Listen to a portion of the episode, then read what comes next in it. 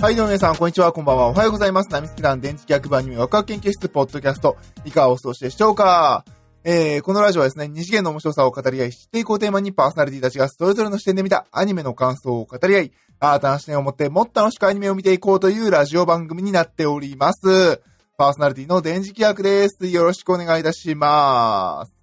はい、ということでね、えー、今日はね、ちょっとあの、ごめんなさい、私今日ちょっと、あまり体調が良くない感じでね、そう、さっきでしょ、薬、薬飲んだわけで、まあ薬ね、ちょっとあの、ビタミン剤とかいっぱい飲んで、多少元気は出てきたんですけれど、まああの、今日は申し訳ないんですけど、えー、先週に引き続き、ちょっと短めにやらせていただければなと思っております。はい、えー、でね、タイトルにある通り、今回第223回、223回。結構やりましたね。えー、223回ということで、えー、バーンザウィッチの、えー、感想の話をさせていただこうかなと思っております。まあ、あの、知らない方もおられるということだと思うので、一応、えー、イントロダクション。えー、こちらね、あのテレビアニメじゃないです。えーっと、ネット配信だと、アマゾンプライムの方で、アマゾンプライムビデオの方で配信されております。で、えーっと、アマゾンプライムビデオだと、えー、3話構成っていう形になってますね。で、えーっと、新宿ピカデリーとかかな？あのー一部の映画館で、えー2週間限定公開特別公演という形でやってます。えー、入場料いくらだっけ？えー、こういうのだいたい1600円くらいだよね。で、えー、まあ、こちらの作品が、えー、2020年ブリーチの久保太斗先生が新たな物語を、えー、世に放ちますということで、えー、舞台はロンドン、その裏と表の世界、久保太斗によって描かれる緻密に練り込まれた世界観、そして異形の存在であるドラゴンを相手に、人の魔女が縦横無尽に活躍するファンタジーアクションがいよいよ始動する。この、えーこの新作を元にアニメ化する本作の監督は、えー、鋼鉄城カバネリなどに参加された川野達郎監督か、えー、奥行きのある世界観を紡ぎ出し、魔女とドラゴンのバトルアクションを爽快にアニメ化するという、えー、作品になっております。で、まだざっくりストーリーのね、えー、公式のを読ませていただくと、世界にはフロントと、フロントがあればリバースがあると、まあ表と裏があると。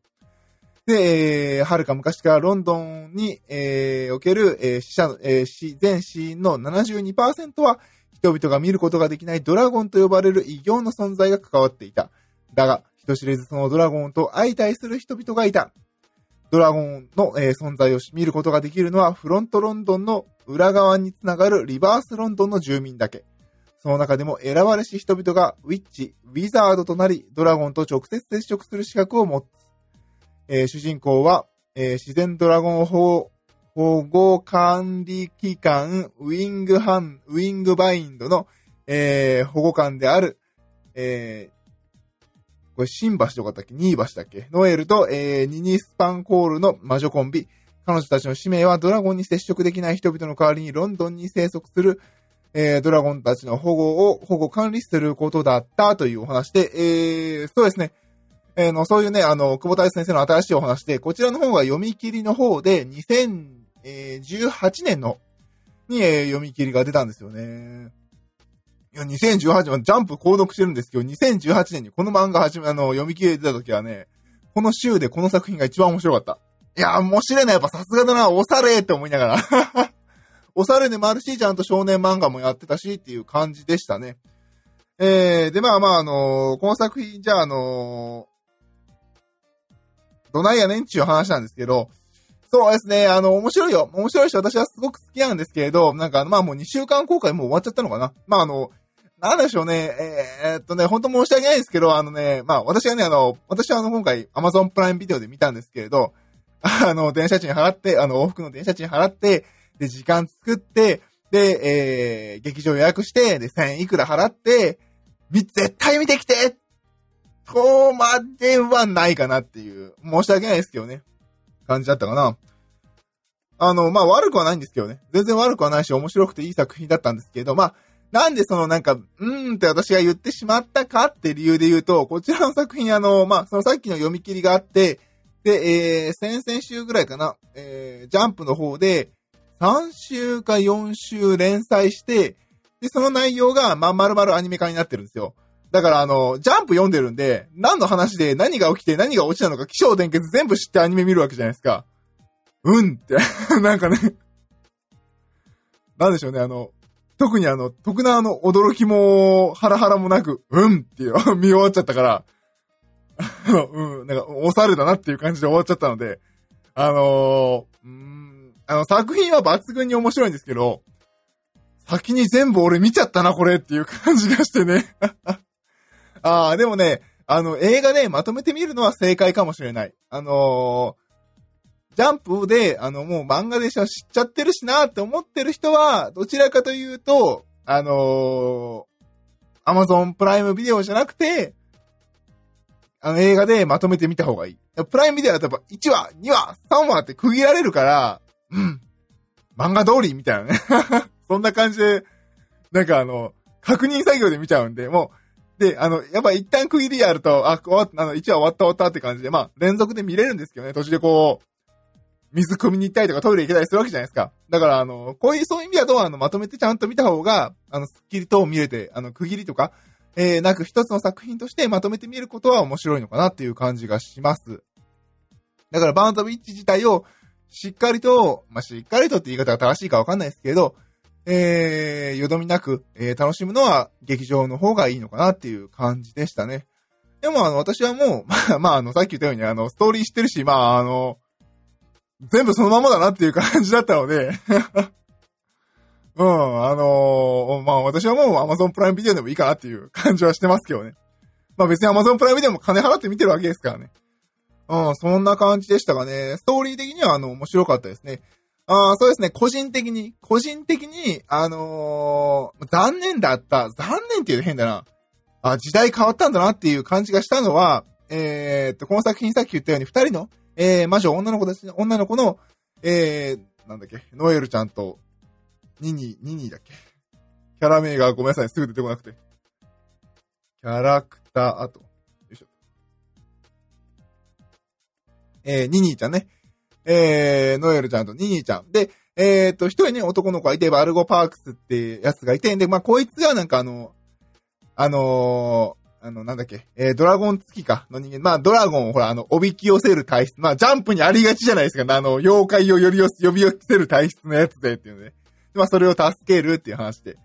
で、まあ、の、その、男の子、まあ、ね、あの、その男の子は活躍するとかね。で、まあ、そんな感じで、あのー、このバルゴが、なんていうのかな、読み切りの時はバルゴが主役っぽかったんですよ。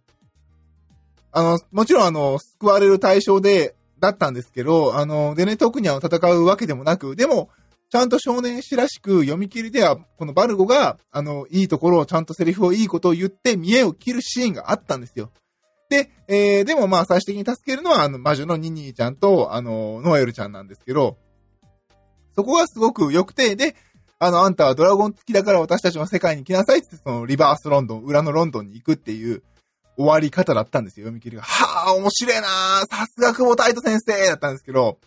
あの、今回一応さっき話した通り、あの、今回の話はその次の話なんです。私結構読み切りがすごい好きだったんで、読み切りのアニメ見たかったんですよね。で、まあ今回はそのアニメ用、まあアニメ用で作られたっていう言い方でいいのかなまあアニメになるよということでアニメ用に切られたこの今回のお話で、まあ一応このバルゴがちょっとなんかあの力の片鱗的なのは一瞬見せるんですけど、まあ言うほど話には絡まずに、なんじゃそれで終わっちゃうぐらいの、えー、感じで、基本的にはあの、ニニーちゃんとノエルちゃんのお話で終わる。で、まああの、バルゴが、あの、まあ、すごくね、すごくすごく強いドラゴンを呼び寄せるので、あの、危険人物なんだけど生かしておこうっていうなるお話、になっています。なので、あの、今回はそのバルゴが言うほど活躍しないんですよね。だから、なんていうのかな、良くも悪くも、これって少年漫画なの感は確かにありますね。漫画読んでても終わり、思いましたし、アニメ見ると特に強く思いますね。まあ、えー、主人公はまあ高校生だったかな、設定が。まあなのであの少年漫画としてはもう正直上限ギリギリですよね、設定は。うん、で、しかも女の子たちが活躍して男は、あのね、あのペットのね、まあドラゴンなんですけど、ペットのあのワンちゃんね、お寿司ちゃんをね、お寿司ちゃーんって言ってるだけの、えー、キャラクターになっちゃってるので、あー、個人的には最初の読み切りがすごく面白かったので、あの読み切りぐらい、まあ、なんですかな、いきなりね、その男の子のバルゴが、もう、剣を持ってバッタンギッターのこう、戦い、大立ち回りをするワンピースを見たいわけではないですけれど、もう少し、もう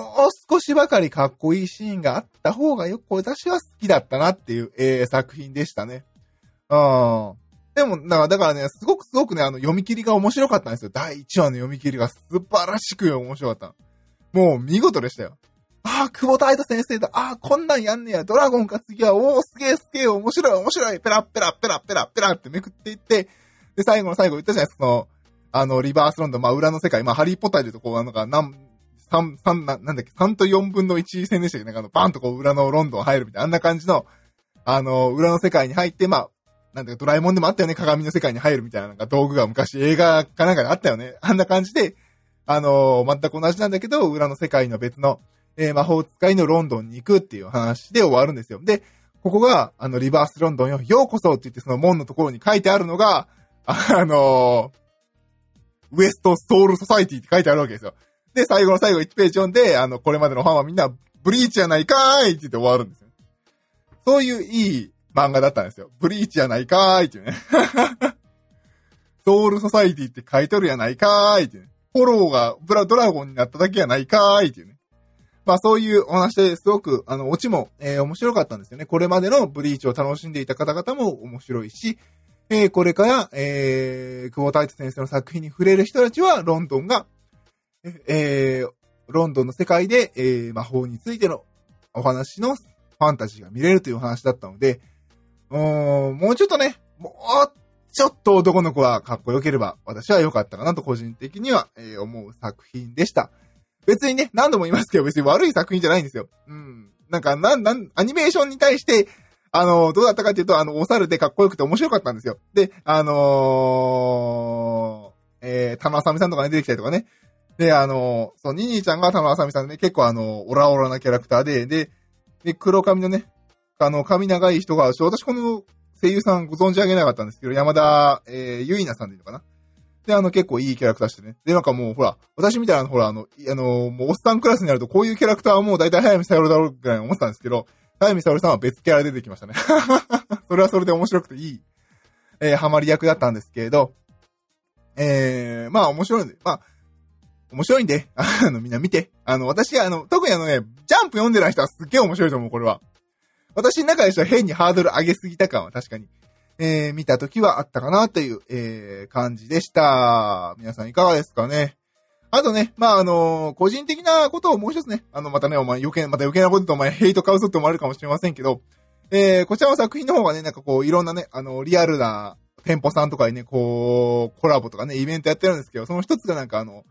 リバース渋谷とかね、渋谷の裏の世界がどうたらみたいな感じで、こう、売り出してるコラボのイベントやってるみたいなんですけど、あの、いや、この、このパンザウィッチの設定だったら、このリバース渋谷はただの、ただのソウルソサイティでフォローがカッポしてるだけじゃないですかねとか若干思わなくはないっていうのが えー、私の個人的な感想でしたね。えっと、これ大丈夫っていう。まあ、いや、日本でやるにはそれしかなかったってのはわかるんですけどね。うん、リバースでつけたらそれただのブリーチやないかーいっていうね。えー、そういう作品でした。でもね、あの、作品は抜群に面白いので、あの、ぜひ漫画、アニメ、どちらか、えー、見ていただければなと思います。個人的には漫画の読み切りめちゃくちゃ面白いので、ぜひ読んでほしい作品です。はい、ということで今回は第223回バーンザビッチの感想を話させていただきました。パーソナリティは私、電磁気役でした。どうもありがとうございました。バイバイ。